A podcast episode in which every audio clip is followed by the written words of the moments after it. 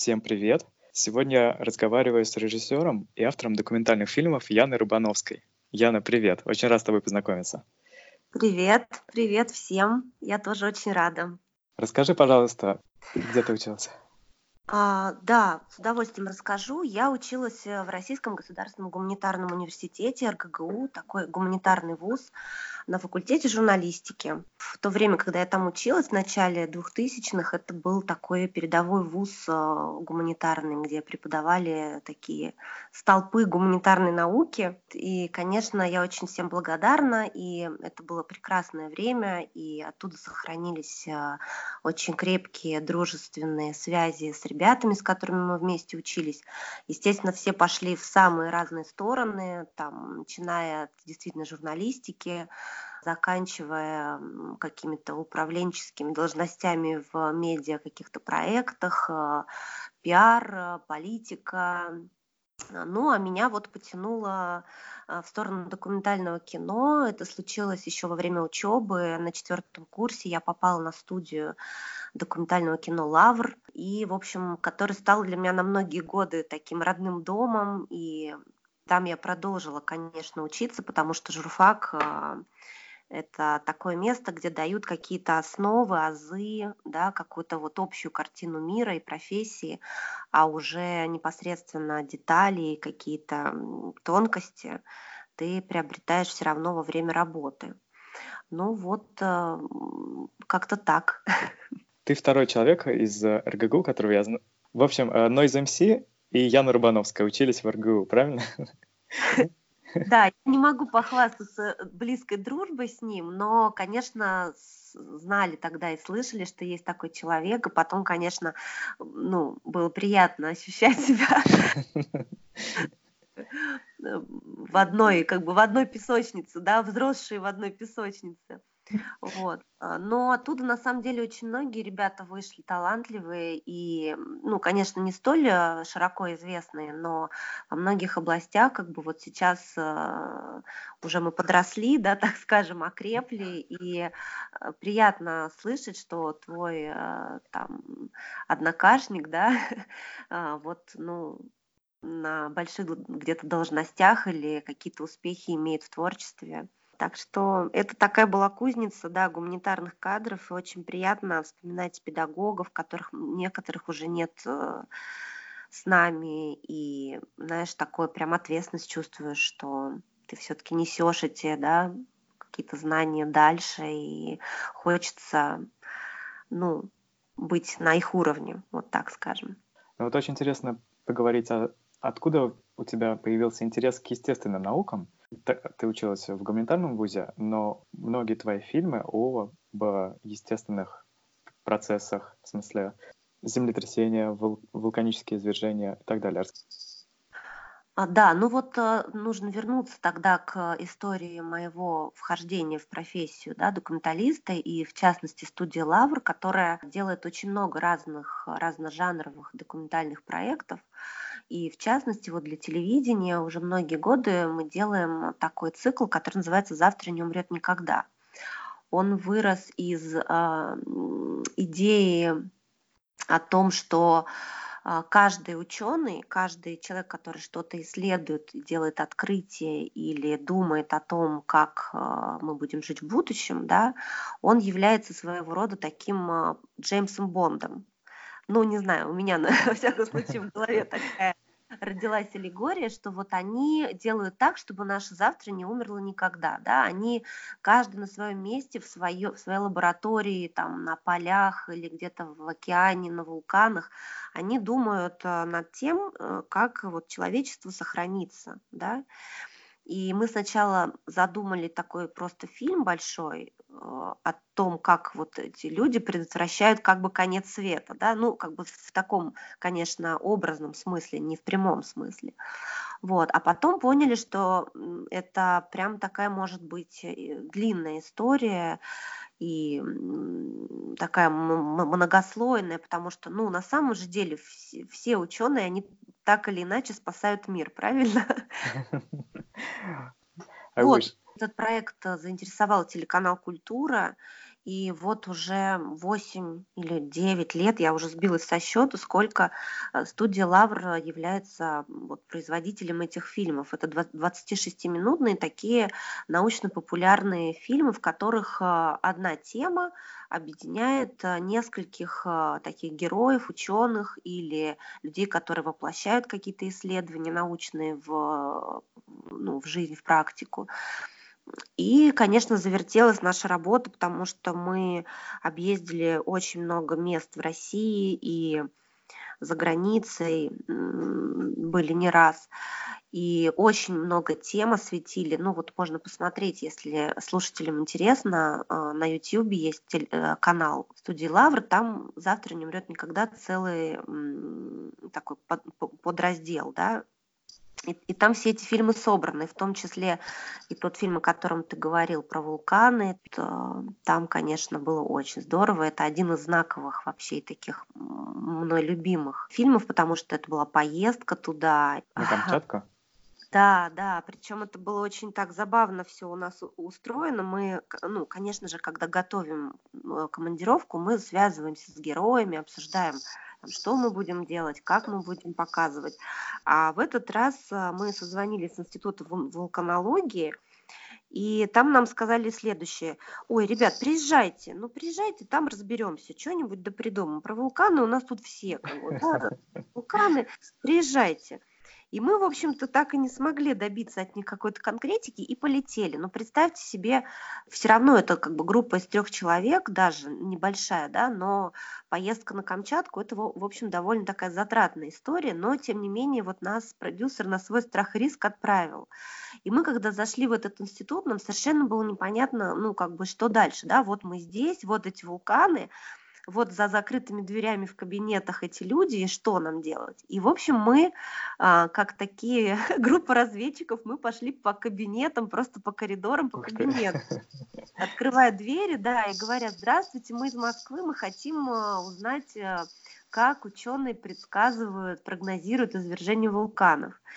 И ты знаешь, это было великолепно, потому что за каждой дверью открывался свой мир, да, своя какая-то свой кусочек э, жизни со своим вот главным героем, и мы знакомились, общались, э, нас повезли тут же на вулкан э, Авачинский, и там показали, ребята поднимались туда вот прям на самый верх, а нас повезли к Тихому океану и так далее.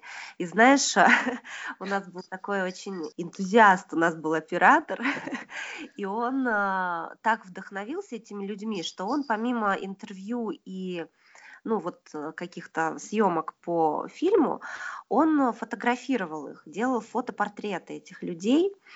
И в конце, когда мы уже должны были уехать, мы поехали в город и распечатали на огромных э, таких холстах э, эти фотографии, и каждому подарили. Представляешь, то есть это вот это был, они были в таком шоке, они не могли представить, что какие-то, ну, что там, какие-то ребята, да, из Москвы приперлись, ничего не знают какие-то. Но, в общем, мы вот реально прям подружились, и потом, ну, ну, какое-то время держали связь, переписывались, потому что фильм был интересен, а, и его там взяли какие-то фестивали. В общем, вот такая теплая история у меня связана с камчатскими вулканами.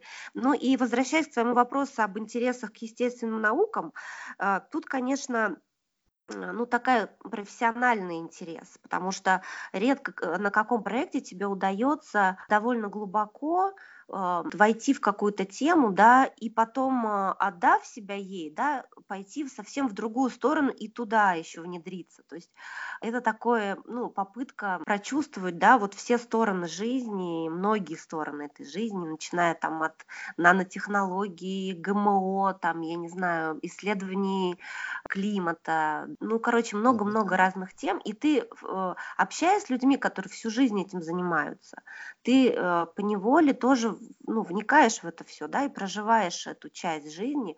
И это безумно, конечно, интересно. Я думаю, что ни одна профессия не дает такую возможность, вот, э, знаешь, такого огромного спектра интересов, удовлетворения твоего собственного любопытства. Давай расскажу, как э, у меня появилась идея познакомиться с тобой, и я очень благодарен тебе, что это случилось. У тебя есть фильм «Улики из прошлого», в серии «Завтра не умрет никогда», это как раз про климат прошлого. И в нем участвовал мой друг Миша Александрин. Ты уговорил его взять с собой камеру в его экспедиции в Антарктиду, и он снимал э, веселые кадры там. Собственно, и вот тогда появилась идея поговорить с режиссером фильма. Вот, и так, а тогда я узнал, что это целая серия, оказывается, и у вас есть и про фильмы про землетрясения, вулканы, про Байкал, и мы обязательно дадим ссылку на ваш YouTube-канал. Ты упомянула фильм про вулканы, а какие еще знаковые для тебя фильмы? А, ну, ты знаешь, вот ты а, упомянул про фильм о Байкале. Это тоже такая история, которая тянется, ну, такой цепочкой, да, потому что мы а, опять же, для этого цикла «Завтра не умрет никогда», подумали, что здорово было бы рассказать о том, как а, еще не зная ничего а, и как бы не думая в сторону вообще фильма о Байкале, просто была такая, был такой интерес рассказать о том, как ученые занимаются тем, чтобы на Земле не закончилась чистая питьевая вода, да, потому что все мы знаем, что есть такая проблема, и что ее не так много, и что ее загрязняют, и, ну, опять же, вот эти климатические все проблемы. Вот. И когда я стала раскручивать эту тему, естественно, мой интерес а, лег на э, тему Байкала. И когда я стала читать и находить публикации, я поняла, что это вообще отдельная история, отдельная тема, и что об этом надо говорить немедленно. И, в общем, мы первый фильм сделали про Байкал а, для вот этого цикла «Завтра не умрет никогда». Он называется «Байкальская трагедия», он тоже есть на этом YouTube-канале. Он небольшой, 26-минутный. Мы поехали на Байкал буквально там на 3-4 дня, но как-то застали вот именно такие научные, вы, вы увидите, если посмотрите, там такие любопытные исследования проводил ученый Олег Тимошкин из э, Института в Иркутске. Но когда мы сделали этот фильм, мы поняли, что это просто невероятно огромная тема, и наверняка слушатели знают о том, что сейчас на Байкале происходит ну, довольно серьезная экологическая ситуация. Там э, не налажена никак система очистки воды стоков, которые идут от населенных пунктов, которые находятся вдоль Байкала, они идут неочищенными в озеро, а так как там а, живут э, существа, э, которые привыкли к а, невероятно чистой, да, практически дистиллированной воде, в общем, они там погибают, происходят какие-то очень серьезные, сложные процессы, и ученые, в общем, всячески это пытаются осветить и предотвратить, и, в общем, сражаются там, в общем, не на жизнь, а на смерть, там серьезная история. И, в общем, мы, когда поняли, что надо делать серьезный большой фильм, мы стали искать э, гранты, какие-то, ну, возможность какой-то финансовой поддержки. И в 2016 году мы получили грант э, от Русского географического общества, а, и, в общем, поехали туда уже на почти на два месяца в круглобайкальскую экспедицию на огромном судне научном и снимали вот прям такое серьезное кино. Вот я очень горжусь этой работой. Она прям моя такая ну, как ребенок, можно сказать, да.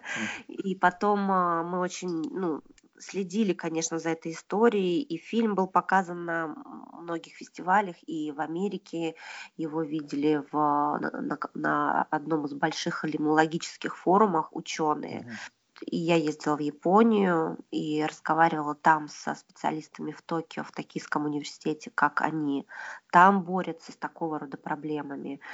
И они говорили о том, что это решаемое. Ну, в общем, короче говоря, там такой клубок, э, клубок неразрешимой сложности, которые связаны с этим. Ну, я думаю, что будет любопытно посмотреть, тем более, что вот недавно совсем какой-то новый э, виток этой всей истории произошел, когда там наши какие-то известные люди стали выходить с плакатами. Если вы помните, это было вот буквально прошлой зимой, по-моему, даже, или весной.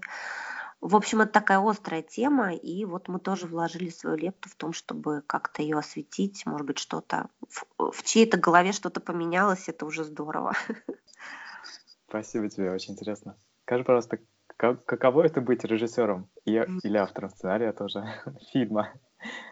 Как это вообще? А, ну, ты знаешь, а, профессия режиссера именно в документальном кино, она очень отличается от того, что привыкли все видеть э, ну, как бы картинку да, режиссера, который существует на съемочной площадке в игровых проектах или там рекламных. Мы только можем э, начертить пунктиром ту линию, по, которым, по, по которой пойдет рассказ. И можем только выбрать э, тех героев, которые будут да, фигурировать в нашем фильме а то, куда поведет нас история, то, куда поведет нас жизнь, да, и вот э, рассказы этих людей, это всегда непредсказуемо. В этом есть своя, ну, такая прелесть, да, и своя красота этой профессии. Вот. Ты вот в начале нашего разговора еще за кадром спросил, как мы говорим мотор, а мы не говорим мотор никогда, потому что человек, который сидит передо мной э, и рассказывает о чем-то мне, он не должен а, чувствовать себя на съемочной площадке. Это, да, это противопоказано. Как только ты говоришь мотор, непрофессиональный актер, он тут же ну, теряется, знаешь, и может а, совсем закрыться, и тогда все как бы все напрасно. Поэтому наши операторы, они умеют а, существовать на, как бы, вот в, в комнате, в кабинете, существовать со своей аппаратурой так, чтобы человек э, забыл про них на второй минуте разговора, да, выставляют свет так, чтобы это не било в глаза и не, было не видно, или вообще не делают никаких э, вмешательств, то есть работают с естественным светом. И порой на монтаже мы страдаем от этого, да, но Э, тем не менее мы имеем в распоряжении для будущего фильма кадры, которые не не испорчены вмешательством со стороны, понимаешь, они такие, как есть на самом деле, и это самое ценное в нашей профессии, сделать так, чтобы зритель увидел как бы глазами вот только что вошедшего человека всю эту картину. Ну, это, конечно, своя специфика, и я безумно люблю эту профессию и хочу в ней дальше развиваться и учиться. Вот. Скажи, пожалуйста, с профессиональной точки зрения, как ты относишься к группе Юрия Дудя? Я очень хорошо отношусь, и не только с профессиональной, но и как бы с какой-то общей такой человеческой стороны. Конечно, а, это ну, как бы раскрученное такое имя, да, которое у всех сейчас на устах.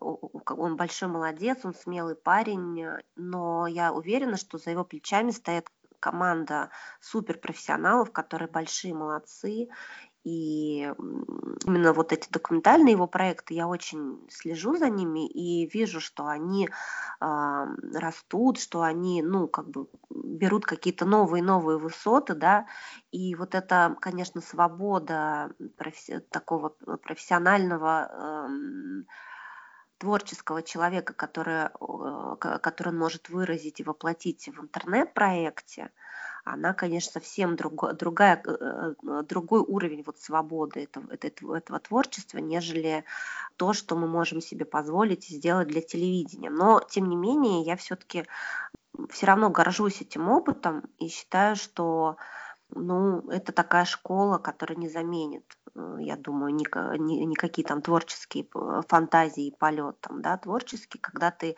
имеешь вот эту профессию как, ну, как мастерство, да, как такое вот. А Дудь молодец. Кстати, я тебе не говорил, я мечтал работать на телеканале «Культура» в какой-нибудь музыкальной редакции. Да, ну ты знаешь, сейчас же очень, ну, как бы устроено все так, что ты можешь делать для телеканала «Культура» какие-то проекты, но при этом не являться, ну, не штатным сотрудником, да, не, ну вот, например, как студия Лавр, мы делаем по заказу телеканала Культур, то есть мы как бы подрядчики для того, чтобы делать, а, ну, проекты, да, и контент, как сейчас говорят для, э, для канала. Но работа на канале это своя специфика и тоже своя прелесть. Хотя сейчас многие говорят, что телевидение умирает, да, что интернет э, дышит в спину.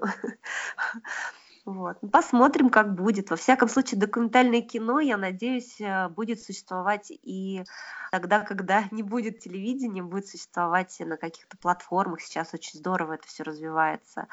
Э, киноплатформы и YouTube. Так что будем работать, будем придумывать что-то еще. Завтра не умрет никогда. Да, да. Ты, может, поделишься творческими планами? Или об этом не принято говорить? Нет, почему? Очень с большим удовольствием поделюсь. Не знаю, будет ли э, интересно это ребятам, э, слушателям твоего канала, потому что это планы не связаны уже сейчас с э, научно-популярным кино. Я сейчас работаю над большим фильмом документальным о фестивале Burning Man. Может быть, вы слышали, такой в Америке проходит арт-фестиваль, когда со всего мира приезжают в пустыню странные люди и привозят туда свои, свое искусство, свой, свой арт, э, свои какие-то прекрасные проекты, музыкальные и архитектурные. И вот э, несколько, ну, некоторое время назад я выяснила, что в России есть э, свое комьюнити, которое тоже как бы пытается растить вот нечто подобное, что происходит в Америке, пытается создать здесь у нас в России. И вот для меня показалось это как для документалиста безумно интересным, а, вот этот процесс становления такого творческого комьюнити в наших условиях, да, в нашем, в условии Москвы, нашего менталитета. И мы снимаем уже два года этот фильм, ну, пока это все на таких общественных началах, но вот сейчас я знаю, что есть интерес а, к этому проекту, и мы будем дальше двигаться и что-то такое интересное покажем, потому что, ну, это уже такой, знаешь, авторский арт-проект, который, ну, немножко другого, как бы в другую сторону уже, но я надеюсь, что это будет интересно и ярко. Красота. Спасибо тебе огромное. Я тоже мечтал на Берлин поехать. Да, но вот на самом деле все это вырастает из каких-то желаний э, и мечт, а потом все взаимосвязанное, цепляется человечек за человечка, и все вырастает, и э, э, мечты становятся реальностью. Так что вот сегодня мы с тобой поговорили про суперглубокие скважины. Возможно, это начало какой-то новой истории. Будем надеяться. Яна, спасибо тебе большое за эту беседу. Всего тебе доброго. Спасибо большое, я тоже была очень рада. Всем пока. Большое спасибо. Смотрите документальное кино.